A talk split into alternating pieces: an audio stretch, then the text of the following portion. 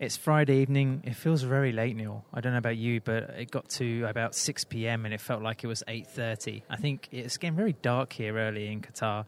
Uh, we had the mother of all electrical storms yesterday, which dumped a load of rain uh, on the capital city. And of course, I think even Marc Marquez said that the, the deluge of water may be responsible for some of the slippery conditions and the slow lap times we saw on the first day through three practice. But as usual, it's hard to get a handle on things here because we move from an afternoon and slightly warmer session, of course, into the evening where it's cooler and things change around so much.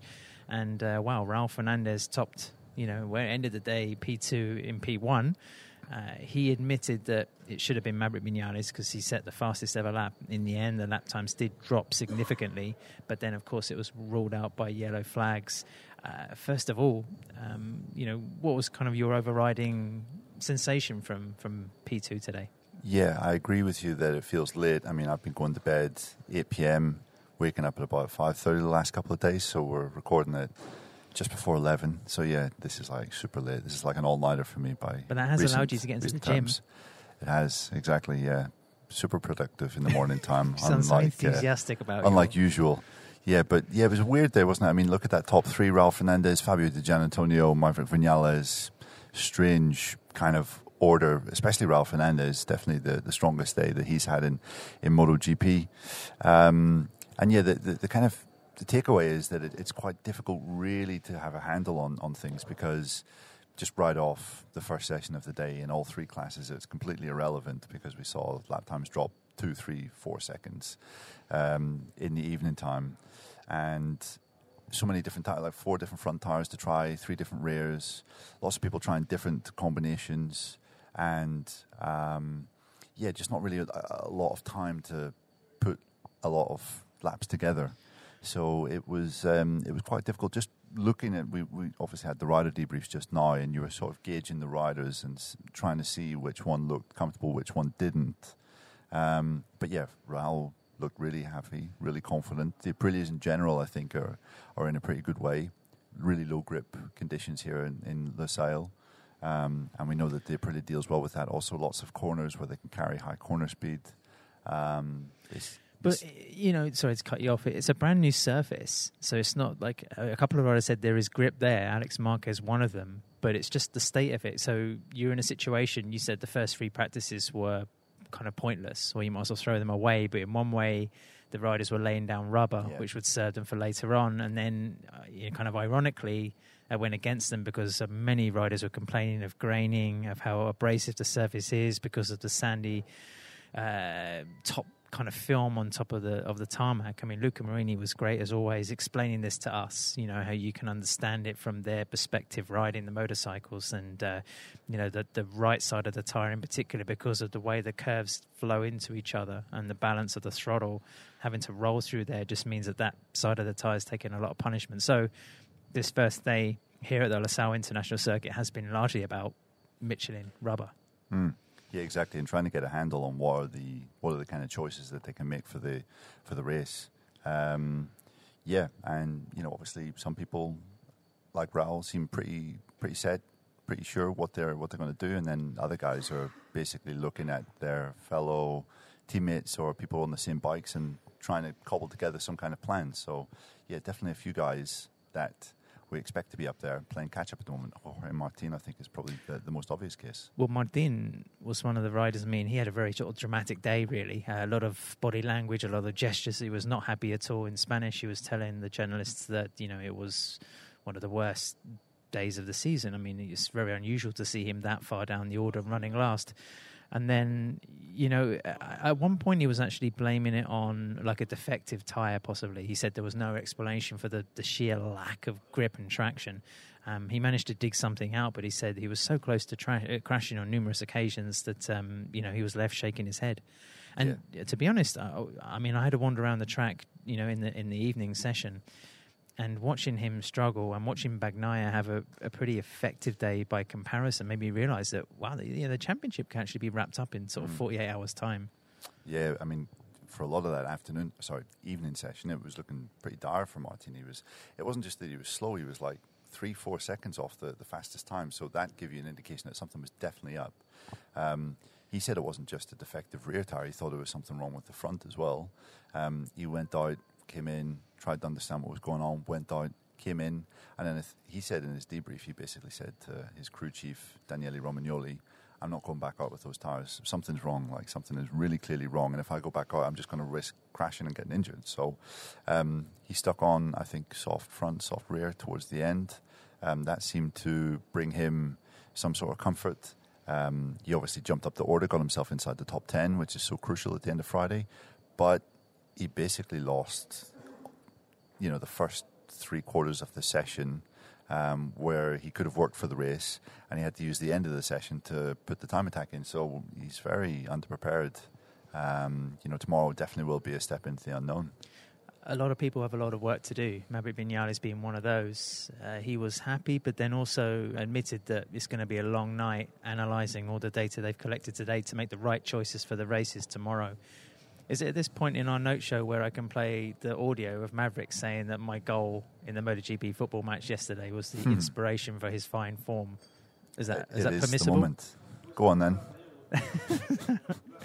actually, uh, on a serious note, um, he did actually Wil- say that. Listeners. He did actually say he that. Did, but Wilco yeah. Zeelenberg got injured in the same game. He broke a rib in a challenge, so he's been sort of wincing and, and gingerly holding his torso, uh, you know, through what was actually a good day for R&F Aprilia guys. So it was good to see them uh, coming through. Incidentally, people that follow the podcast um, and are used to seeing an R&F Unlocked show, unfortunately, due to that injury of Wilco, he was going to speak to us. We we had to cancel that, so there would be no podcast with the R&F guys. Hopefully, in Valencia, we'll get our last show of the season done with them. But uh, you, yeah. You, I mean, and just you were we were talking about Martin there. I guess we should talk about Pecco in that you said yeah. he sounded pretty confident, pretty happy. He was saying, from what he could see of the times, it was Raul and him pretty much with the best rhythm. And while he wasn't always fast, you know that Pecco was always working for the Sunday. Um, sometimes he might just be putting lots of laps on some of the harder rubber he seemed really confident with how his bike felt, um, where he was in the weekend, and he seems to be exactly where he needs to be. So at the moment, you would say, yeah, Martin has reason to be worried.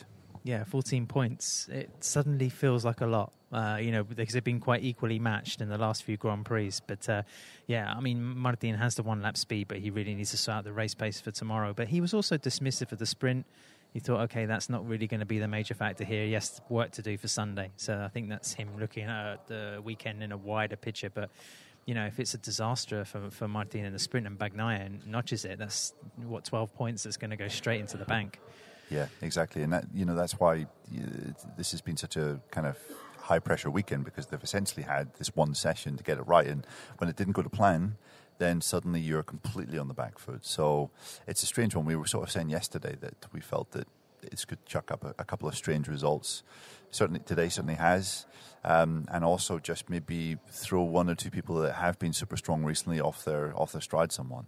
We didn't see many crashes uh, early on. In, well, in FP1, Alex Marquez went down. Pol Espargaro was one of the fallers uh, later on in the evening. Um, Aleix Espargaro's brother, of course, going down as well. I think that was also indicative of the caution the riders were exercising. Marc Marquez was talking about this. He said that he, you know, he had no interest in raising his total of 27 crashes for the season even further here. So he kind of essentially split the track up into sections and just saw where he could push.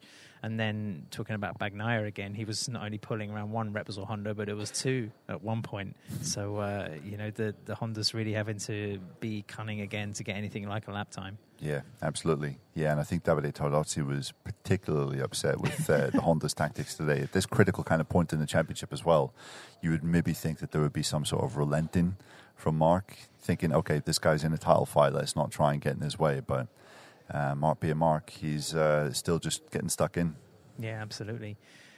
Uh, there was also a moment basically between how can we summarize this Marco Bezzecchi and Pol Espargaro uh, where there was they, they kind of cut each other up for a bit and then Bezzecchi decided just to hit uh, Espargaro repeatedly um, it all looked a little bit like handbags on the TV coverage but then in the debriefs um, Bezzecchi came in looked pretty pissed off, spoke in Italian, couldn't be asked to wait to talk to, to us in English, and then basically left. Um, Pol Espargaro also was um, less than impressed. I mean, he didn't want to brush it off at all. In fact, he just didn't want to comment on it and said that he was too old to be pulled into such um, shenanigans. Uh, it, it, looked like there was a bit of beef, you know, and they weren't impressed. No, definitely not. Yeah, um, I, I need to go back and rewatch it, but I, one of them rode exceptionally close to the other one and kind of cut the one, uh, you know, the other one up, and then the other Some one retaliation. retaliated and rode very, very close to whoever it was. Um, yeah, and then Bezzecchi obviously just um, yeah letting it kind of get the better of him, but he was not. Um, he was not so happy, obviously. Um, you know, he was very uncompetitive today, down in 15th as well.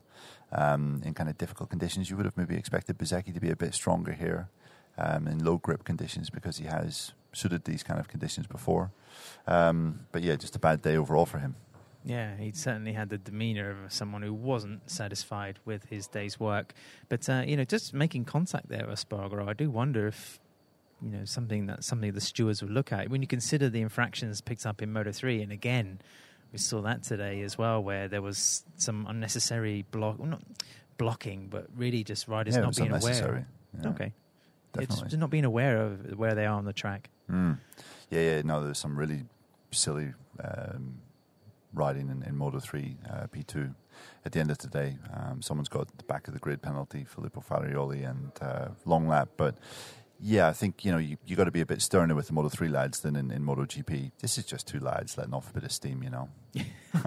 let, the, let them at it. Said like a Northern Irishman, let them sort it outside. Yeah, exactly. yeah you know, had a few beers. Worst ways to dust off a, a beef, right? As we mentioned, um, Raul Fernandez finished P1, and uh, he spoke to us, you know, briefly, and spoke for a long time in Spanish actually, and made the joke that there's actually a lot of people listening to his media debrief for, For a once. change. Yeah. Uh, so um, here's a couple of words from Raul. Yeah, honestly, I'm really happy. I'm really happy to, to come uh, back to be be competitive, but uh, it is something that uh, we have to take more or less like this. Uh, it's not a hundred percent reality. Uh, first, because Maverick was faster than me, and that is something that was clear. Uh, and also, I think Ducati will show tomorrow the real the real potential of them. Today, for some reasons, they don't understand well the track or something like this. But I think they, they will they will uh, be there tomorrow. Uh, yeah, I'm happy. I'm happy. But uh, we have to work more. We don't have to think on the result. We don't have to think in nothing more to try to, to take the maximum like, we did Sainz Misano to, to now.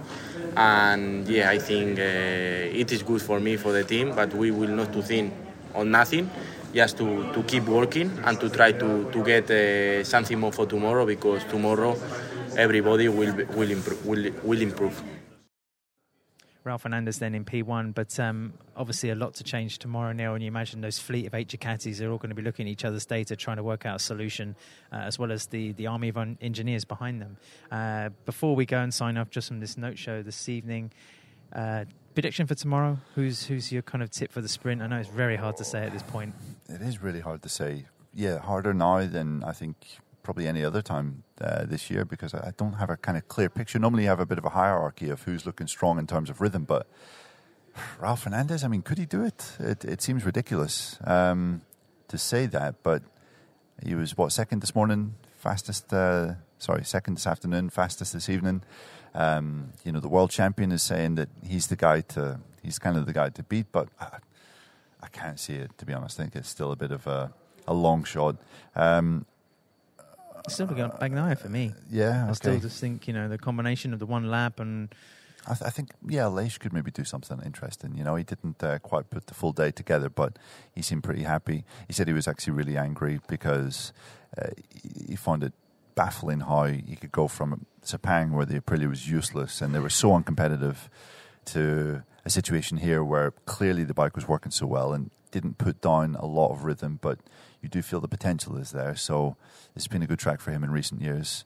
Um, yeah, I think Aleix could be maybe the man. But I don't say that with any great conviction, as you can probably tell on my voice. Yeah, you're not wearing putting your Aleix Espargaro t-shirt on just yet. Um, I missed Jack Miller's debrief. Neil, were you there? I mean, did he mention anything about the new rear aero, and was he kind of blasé about it, as Yeah, you'd expect to be? coy, very coy. Um, yeah, said he's obviously trying to work on rear contact, um, help him in the braking area, keep a little bit of weight on the rear, um, which will help him stop the bike. Um, Brad Binder wasn't using that. He was saying that he was more focused on a few electronics Yeah. changes today, which um, he felt could could help him. So those guys working in slightly different directions. Um, but yeah, Miller seemed pretty happy with it. I think his uh, Aussie slang for the uh, the rear wing was uh, the old lady's ass or something along those lines. Apparently, the curvature of that is uh, is somewhat uh, reminiscent of uh, what I just said there. So Well, I hope Um, his, his wife wasn't too upset with that. I mean, exactly. Um, but yeah, it was uh, an interesting piece because yeah, there was a few kind of curves and. Saw you're talking about the aero now, right? I'm talking about the aero, yes, exactly. but yeah, trying to get a bit more weight on the rear um, seems to be the, uh, the the kind of uh, the key for Miller. Um, and yeah, generally speaking, he was he was okay today. He was he was sounding fairly happy, fairly content, even though he just missed out on a spot in the top ten, down eleventh. All right, down in 11th. We'll see if Jack Miller can improve things tomorrow. We'll be back with the next note show. Uh, we'll try and get someone else to come and uh, tell us what they thought of what happens in qualification in, in the afternoon and then going into the sprint in the evening. Uh, thanks ever so much for listening on our Patreon channel and for subscribers. We put up an exclusive interview with Collin Veijer, uh, you know, the, the latest Moto 3 Grand Prix winner, and, you know, uh, realistically a rival, you could say, for David Alonso as Rookie of the Year in the smaller category uh, cylinder class. So, uh, yep. Thanks for checking in, and um, it's late here now, so we'll try and get this edited online, and then be back tomorrow for the roundup from Saturday.